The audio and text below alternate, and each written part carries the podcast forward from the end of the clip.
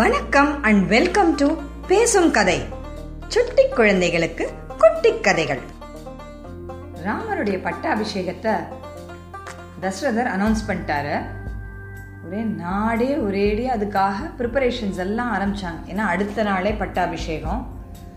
எல்லாரும் தன்னோட வீட்டு பிள்ளை தான் ராஜா ஆகிற மாதிரி எல்லாரும் அதுக்காக ரொம்ப சந்தோஷமாக தம் வீட்டை அலங்காரம் பண்ணாங்க. தெருவெல்லாம் அலங்காரம் பண்ணாங்க தோரணம் கட்டினாங்க ஒரே புது ட்ரெஸ்ஸாக போட்டுக்கிட்டாங்க ஆடினாங்க பாட்டினாங்க. ஒரே திருவிழா மாதிரி ஆச்சு. கோசல தேசமே. அயோத்தியா அதோட கேபிட்டல் கேட்கவே வேணாம். இன்னும் ரொம்ப அழகாக அலங்காரமாச்சு. அப்போது கைகையோட மாளிகையோட மாடியில் ஏறி மந்த்ர இதெல்லாம் பார்க்குறா யார் இந்த மந்த்ரா? கைகையை கல்யாணம் பண்ணிக்கிட்டு வரும்போதே சரி நம்ம ஊர் ஆள் ஒருத்தர் கூட இருக்கட்டும் நம்ம பொண்ணோட அப்படின்னு சொல்லி கைகை கேகே தஸ்து ராஜா வந்து இந்த மந்திரையை வந்து வேலையாளாக கைகையை கூட அனுப்புகிறார் அதனால் கைகைக்கு மந்திரி மேலே ஒரு நம்பிக்கை நம்ம ஊர் ஆள் நமக்கு ஏதாவது தேவைன்னா அவள் செய்வா அப்படின்னு கைகைக்கும் ஒரு நம்பிக்கை. ஆனால் இந்த மந்திரைக்கு கொஞ்சம் சின்ன புத்தி.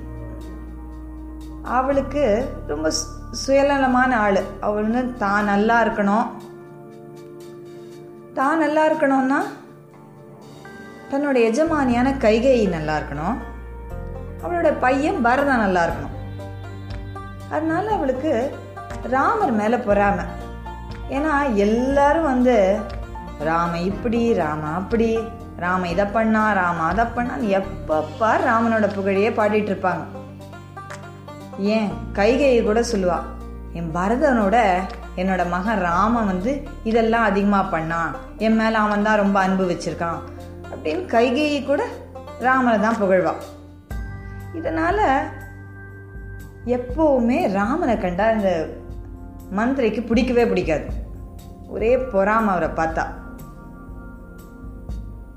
இவளுக்கு ஒரு கொஞ்சம் கூன் முதுகு இருந்தது. அதனால் எல்லாரும் வந்து கூனி கூனின்னு வேற அவளை அந்த அரண்மனையில் எல்லா வேலையாளுங்களும் கலாட்டா பண்ணுவாங்க. இல்லை அவளுக்கு அதெல்லாம் வேற எரிச்சல். இப்படி இருக்கும்போது இந்த குணத்தை பற்றி கைகைக்கும் நல்லா தெரியும். ராமனை பற்றி அவள் எப்போ பார் கோல் சொல்கிறது ஏதாவது பொறாமப்படுறத பற்றி கைகைக்கும் தெரியும். ஆனால் கைகை இதை பெருசாக கண்டுக்கல. சரி இவ சாதாரண வேலையாளு. இவ ஏதோ இவ் வாய்க்கு வந்ததை புலம்புறா. இதனால் நமக்கு என்ன கெடுதல் வந்துட போகுது அப்படின்னு கைகேயி அங்கே தான் அவள் பெரிய தப்பு பண்ணிட்டா.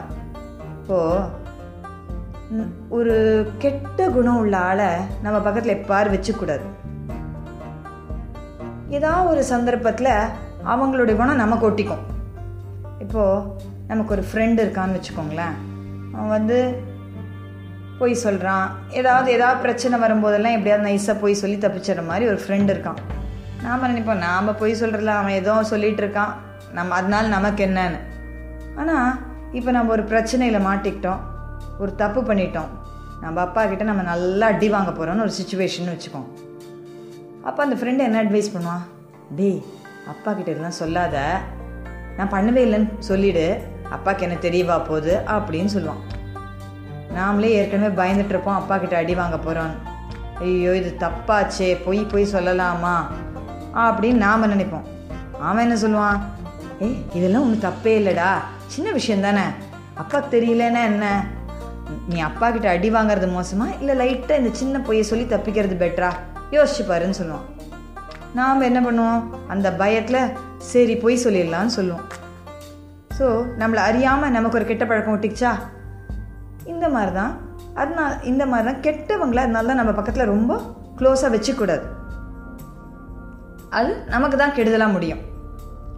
சரி இப்போ கதைக்கு வருவோம். மந்திர என்ன பண்ணிட்டு இருந்தா? கைகையோட மாளிகையோட மேலன்னு அப்படியே பார்த்தா அயோத்தியா பயங்கரமாக ஜொலிக்குது. என்ன விஷயம்னு அவளுக்கு புரியல.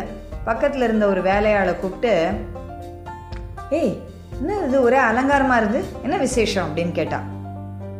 என்ன அந்த வேலையாள் சொன்னா ஏய் கூனி உனக்கு தெரியாதா? நாளைக்கு நம்ம ராமச்சந்திரருக்கு பட்டாபிஷேகம் அப்படின்னு சொல்லிட்டு அந்த பொண்ணு கிடுகிடுன்னு ஓடி போயிடுச்சு. இவளுக்கு பயங்கர ஆத்திரம். என்னடா இது? இந்த மாதிரி ஒரு விஷயம் நமக்கு தெரியலையே அப்படின்னு சொல்லிட்டு ஃபாஸ்ட்டாக கீழே இறங்கி வந்தா. கைகேயி கீழே ரெஸ்ட் எடுத்துட்டு இருந்தா. போச்சே போச்சு எல்லாம் போச்சு மகாராணி கைகேயி.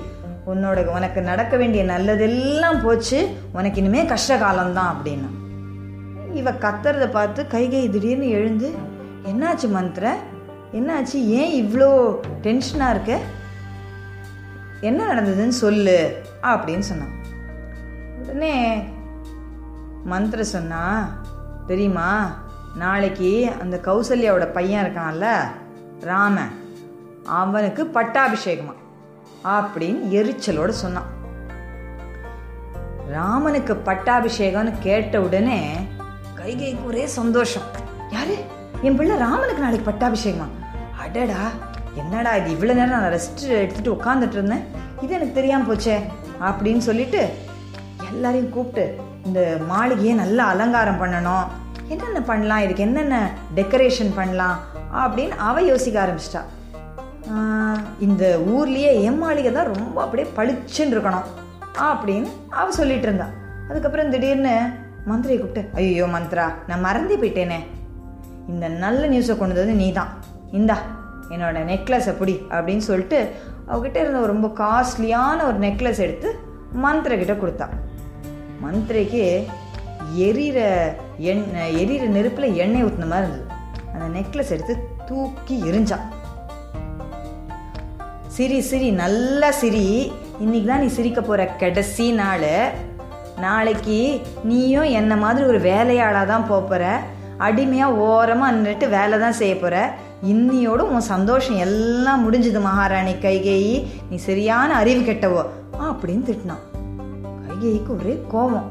ஏய் மந்த்ரா யார்கிட்ட பேசுகிறேன்னு தெரியுதா? என்ன பேசுகிறேன்னு தெரியுதா? என்ன சொல்லிட்டு இருக்க ஏன் இப்படி உளர்ற? அப்படின்னு கத்தினான். மந்திர நிறுத்தலை. நீ என்ன என்ன வேணாலும் நினச்சிக்கோ. உனக்கு நல்லது செய்யறது தான் என்னோட வேலை. அதனால நான் சொல்லி தான் தீருவேன். இப்போ பாரு நாளைக்கு யார் ராஜாக போகிறா போறா? ராம ராஜாவாக போகிறான் அப்போ மகாராணி யாராவா? சீதை தானாவா அப்போ ராஜமாதாவா யாராவா? கௌசல்யா தான் ராஜமாதாவா அப்போ ராமராஜா சீத ராணி கௌசல்யா ராஜமாதா அப்ப நீ யாரு? அந்த பழைய ராஜா தசரதரோட மூணாவது பொண்டாட்டி. அவ்வளோதான் உன் நிலமை. இப்போ கௌசல்யாவுக்கும் சுமித்ராக்கும் உன்னை பார்த்தா எப்போவுமே பொறாமை. ஏன்னா ராஜாக்கு எல்லாரை விட உன்னை தான் ரொம்ப பிடிக்கும். அப்படி இருக்கும்போது இந்த பொறாமையை அவங்க ஏற்கனவே மனசுக்குள்ளேயே வச்சுட்டு இருக்காங்க வெளியில் தான் சிரிச்சிட்டு இருக்காங்க உனக்கு ஒன்றுமே தெரியல. நாளைக்கு கௌசல்யாவுக்கு பவர் வந்த உடனே நீ எப்படி நடத்துறான்னு பாரேன். நீ ஒரு வேலைக்காரி மாதிரி அவ பின்னாடி உட்காந்து அவளுக்கு விசிறி வீசணும் அவ கால் அமுத்தி விடணும். இந்த மாதிரி தான் உனக்கு நடக்க போகுது. உன்னோட நிலைமைய ரொம்ப மோசமாக போகுது. இதை தெரியாம நீ பாட்டுக்கு ஹிஹிஹின்னு சிரிச்சிட்டு இருக்கியே அப்படின்னு சொன்னான் உடனே கை கை கேட்டா சேச்சா அப்படியெல்லாம் ஒன்றும் ஆகாது. கௌசல்யாக்கா அந்த மாதிரி மோசமானவன் கிடையாது. அது இல்லாமல் ராம் அப்படிலாம் ஆக விட மாட்டான் ராம ரொம்ப நல்லவன். ராமனுடைய குணத்தை பற்றி உனக்கு என்ன தெரியும்? உனக்கு எப்போ ராமனை பார்த்தா பொறாம தான் அதனால தான் இப்படி சொல்கிற இப்படிலாம் ஒன்றும் ஆகாது. அப்படின்னு சொன்னால் கைகை. அவளுக்கு ரொம்ப ராமன் மேலே ரொம்ப அன்பு ரொம்ப நல்லவ. அதனால அவளுக்கு வந்து இந்த மாதிரி யோசிக்க கூட தோணல. ஆனால் மந்திர உடலை. எவ்வளோ சொன்னாலும் உனக்கு புரிகிற மாதிரி தெரியல. ஆனால் எந்த மனுஷனுக்கும் பதவி பணம் அப்படின்னு வந்துச்சா மாறிடுவான். இன்னைக்கு ராம சாதாரண ஒரு ராஜகுமாரன் நாலு பேர்ல ஒருத்தன். ஆனா நாளைக்கு இந்த அகண்டு விரிஞ்ச கோசல தேசத்தோட ராஜாவாயிடுவான். அப்போ ராஜாவாயிட்டான்னா அவங்ககிட்ட எவ்வளோ பவர் வரும்? அப்போ யாரா இருந்தாலும் மாறிடுவாங்க. அதுதான் உனக்கு இது புரியவே புரியாதுன்னு நினைக்கிறேன். சரி ஒன்றை விடு. நீயும் உன்னோட லைஃப்பை ஓரளவு நல்லாவே கழிச்சிட்ட. ராஜாவுக்கு ரொம்ப நீ பிடிச்ச மனைவி உனக்கு என்ன வேணுமோ எல்லாம் செஞ்சு கொடுத்துட்டாரு. நீ ரொம்ப சந்தோஷமா இருந்துட்ட. ஆனால் பாவம் உன் புள்ள பரதனை பற்றி கொஞ்சம் நினச்சி பார்த்தியா இப்போ நாளைக்கு ராம ராஜா வைட்டா பரதன் என்னவான் அவன் காலடியில் உட்காந்து அவனுக்கு சேவை பண்ணணும். அவனுக்கு சேவகனாக தான் இருப்பான். சரி ராமனுக்கு அப்புறமா என்ன ஆகும் ராமனோட பையன் தான் ராஜாவாவான் அப்போ பரதனோட பையன் என்னாவான் அவனுக்கு சேவகனாவான் அப்போ உன்னுடைய பையன் பரதனும் அவனுக்கு அப்புறம் வர ஃபுல் வம்சமும் ஒரு அடிம வம்சம் மாதிரி ஆயிடும். இதுதான் நீ உன் பிள்ளைக்கு பண்ற நல்லதா? எனக்கு ஒண்ணுமே புரியல. எப்படியோ உன்னோட கொலை நாசமாக போறதுங்கிறது நிச்சயம் அப்படின்னு. உடனே கைகை மனசுல லைட்டா ஒரு பயம் வர ஆரம்பிச்சது. இந்த மந்திரம் சொல்றதுல ஏதாவது உண்மை இருக்குமோ? ஒருவேளை இப்படி ஆயிருமோ? அப்படின்னு ஒரு பயம். ஒரு கன்ஃபியூஷன் எந்த மனுஷன் மனசில் பயமும் கன்ஃபியூஷனும் இருக்கோ அவனால் தெளிவாக ஒரு டெசிஷன் எடுக்க முடியாது. அந்த நிலைமைக்கு தான் இப்போ கைகை வந்துட்டான். உடனே கைகை மந்திர கிட்ட சொன்னால் இப்படிலாம் நடக்குமா மந்த்ரா? இந்த மாதிரிலாம் எனக்கு தோணலையே எப்படி நடக்கும்னு. ஆனால் எனக்கு ரொம்ப குழப்பமா இருக்குது ஆனால் நான் மகாராணி. நான் அந்த பொசிஷனில் தான் இருப்பேன். எனக்கு வந்து இந்த மாதிரி அடிமையாகிறது மற்றவங்க பேச்சு கேட்டு நடக்கிறது இதெல்லாம் எனக்கு சரிப்பட்டு வராது. எனக்கு என்ன பண்ணுறதே புரியலே சரி நீயே சொல்லு இதுக்கு என்ன தான் பண்ணலாம்? இதுக்கு என்ன தான் உபாயம் சொல்ல அப்படின்னா. ஆ கேளு. இதையும் என்கிட்டயே வந்து கேளு. ஒரே ஒரு வழிதான் இருக்கு. உன்னோட பிள்ளை ராஜாவாகணும் அப்பதான் நீ என்னைக்கும் பவர்ஃபுல்லா இருக்க முடியும் அப்படின்னு சொன்னான். அப்படி யோசிச்சா? கைகை. இது எப்படி நடக்கும்? ராமன் தானே பெரியவன். என்னோட மகன் எப்படி ராஜாவாக முடியும்? எனக்கு புரியலையே மந்த்ரா அப்படின்னா. உனக்கு எதுவுமே புரியாது. நீ நினைச்சேனா இது எல்லாத்தையும் இப்போ மாற்ற முடியும். சரி என்னதான் பண்ணணும்னு சொல்லு. நீ தான் இப்போ எனக்கு ஏதாவது ஐடியா சொல்லணும். எனக்கு ஒன்றுமே புரியல. பரத ராஜாவானோன்னா நான் என்ன பண்ண முடியும்? அப்படின்னு கேட்டால் கை கை. உனக்கு ஞாபகம் இருக்கா இல்லையான்னு தெரியல கைகேயி. ரொம்ப காலத்துக்கு முன்னாடி தேவர்களுக்கும் அசுரர்களுக்கும் ஒரு பெரிய யுத்தம் நடந்தது. அப்போ இந்திரன் வந்து உன்னுடைய கணவனான தசரத மகாராஜா கிட்ட ஹெல்ப் கேட்டான். தசரதரும் ஹெல்ப் பண்றதுக்கு போனார். அப்போ அவருக்கு ஒரு நல்ல தேரோட்டி தேவைப்பட்டுச்சு. நீ வந்து தேர் ரொம்ப எக்ஸ்பர்ட் அதாவது இந்த காலத்தில் வந்து லேடிஸ்லாம் கூட இந்த சண்டைக்கலையெல்லாம் சிலர் கத்துட்டு இருந்தாங்க. இவ கைகை வந்து தேர் ஓட்டுறது நல்லா ஓட்டுவாள் அதனால் அவளை தேரோட்டியாக வச்சுக்கிட்டு தசரதர் அந்த யுத்தத்துக்கு போனார். அப்போ வந்து சம்பராசுரன் ஒரு அசுரனோட சண்டைக்கு போனார். ரொம்ப பெரிய சண்டை நடந்தது. அந்த அசுரன் பெரிய மாயாவி. அவன் வந்து தன்னோட மாய சக்தினால் தசரதரை காயப்படுத்திட்டான். தசரதருக்கு ரொம்ப மயக்கம் போட்டு விழுந்துட்டார் அவர். அவரை கொல்றதுக்கு அசுரர்கள்லாம் வந்தாங்க. ஆனால் அவங்க யார் கையிலையும் மாட்டாமல் சூப்பராக தேரை ஓட்டி தசரதரை ஒரு தனியான இடத்துக்கு எடுத்துகிட்டு வந்து அவர் காயத்துக்கெல்லாம் மருந்து போட்டு அவரை தெளிவடைய வச்சு அவர் உயிரை காப்பாத்தினது நீதான். இப்போது தசரதர் வந்து ரொம்ப சந்தோஷப்பட்டு கைகை நீ தான் இன்னைக்கு என் உயிரை காப்பாற்றிருக்க உனக்கு என்ன வேணுமோ கேளு. நான் உனக்கு ரெண்டு வரம் தரேன். நீ என்ன வேணுமோ கேளுன்னு சொன்னார். அப்போ நீ சொன்ன ராஜா நீங்களே என் கூட இருக்கும்போது எனக்கு வேற என்ன தேவை? எதுவும் தேவையில்லைன்னு சொன்னேன் ஆனா தசரதர் விடாம சரி நான் கொடுத்த வரம் கொடுத்தது தான் உனக்கு இப்ப கேட்க வேணாம்னா விட்டுரு. உனக்கு எப்போ வேணுமோ கேளு. நான் கண்டிப்பா அந்த வரத்தை நிறைவேற்றி தருவேன். அப்படின்னு சொன்னார் தசரத மகாராஜா. இப்போ அந்த ரெண்டு வரத்தை நீ தசரதர்கிட்ட கேளு. முதல் வரத்துல பரதனுக்கு தான் அயோத்தியாவோட ஆட்சின்னு சொல்லிடு. இந்த கோசல தேசத்தை ஆள்ற உரிமை பரதனுக்கு தான் கிடைக்கணும் அப்படின்னு சொல்லிடு. ரெண்டாவது வருத்தம் மூலமா ராமனை பதினாலு வருஷம் வனவாசம் அனுப்பணும்னு சொல்லு. அப்படின்னு சொன்னேன். கைகை உடனே கேட்டா கரெக்டு. ஆ நல்ல ஐடியா தான் இது கூட. பரதனை வந்து ராஜாவாக்கலாம் இல்லை ராமன் எதுக்குப்பா காட்டுக்கு அனுப்பணும்? அவன் இருந்தா என்ன? அப்படின்னு கேட்டான் ஐயோ கைகேயி நீ நிஜமாவே லூஸா இல்லை அப்படி நடிக்கிறியான்னு எனக்கு புரியல. இப்போது ராமன் இங்கேயே இருக்கான்னு வச்சுக்கோ.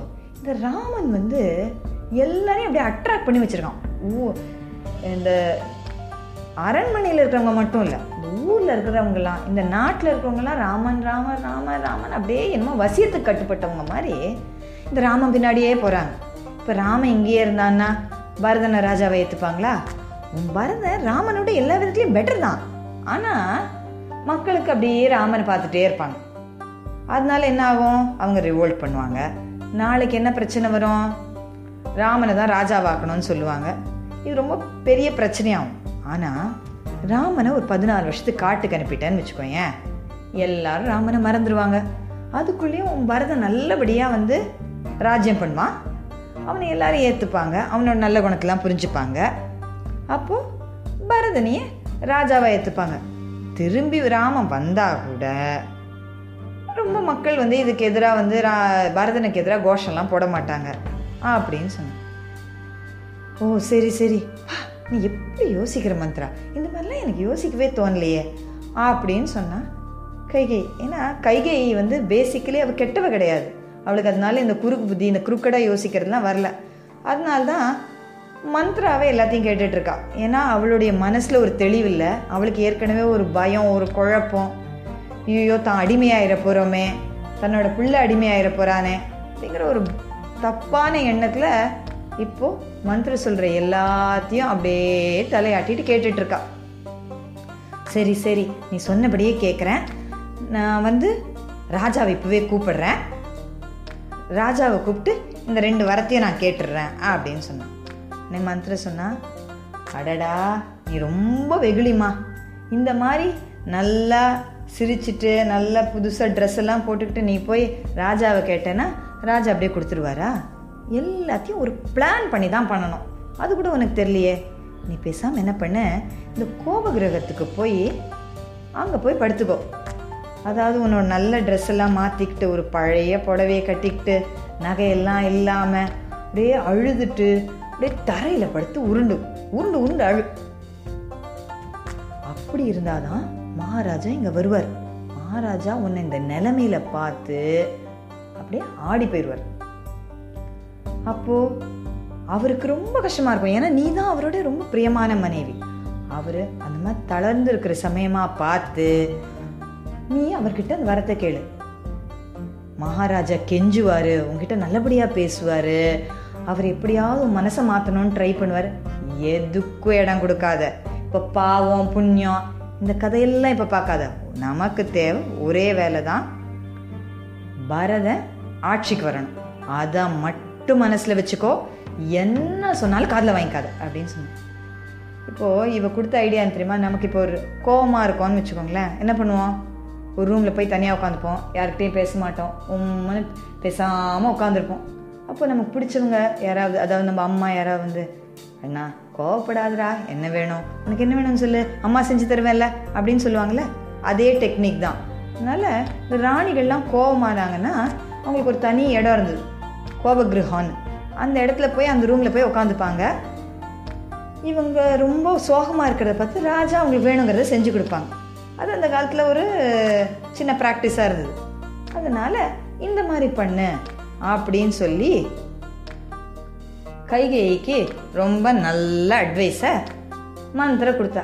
கைகேயும் அவ எப்படி சொல்கிறாளோ அதை கேட்டு ஆடுற கீ கொடுத்த பொம்மை மாதிரி ஆ சரி இப்படியே பண்ணுற கைகை அப்படியே பண்ணுற மந்த்ரா நீ சொல்கிற மாதிரியே நான் பண்ணுறேன் அப்படின்னு சொல்லிட்டு கோபகிரகத்துக்கு போயிட்டான் இந்த கதை உங்களுக்கு பிடிச்சிருந்ததுன்னா லைக் பண்ணுங்கள் ஷேர் பண்ணுங்கள் சப்ஸ்கிரைப் பண்ணுங்கள் இந்த கதையோட அடுத்த பகுதியை கேட்க பேசும் கதை யூடியூப் சேனலுக்கு சப்ஸ்கிரைப் பண்ணுங்க. நன்றி வணக்கம்.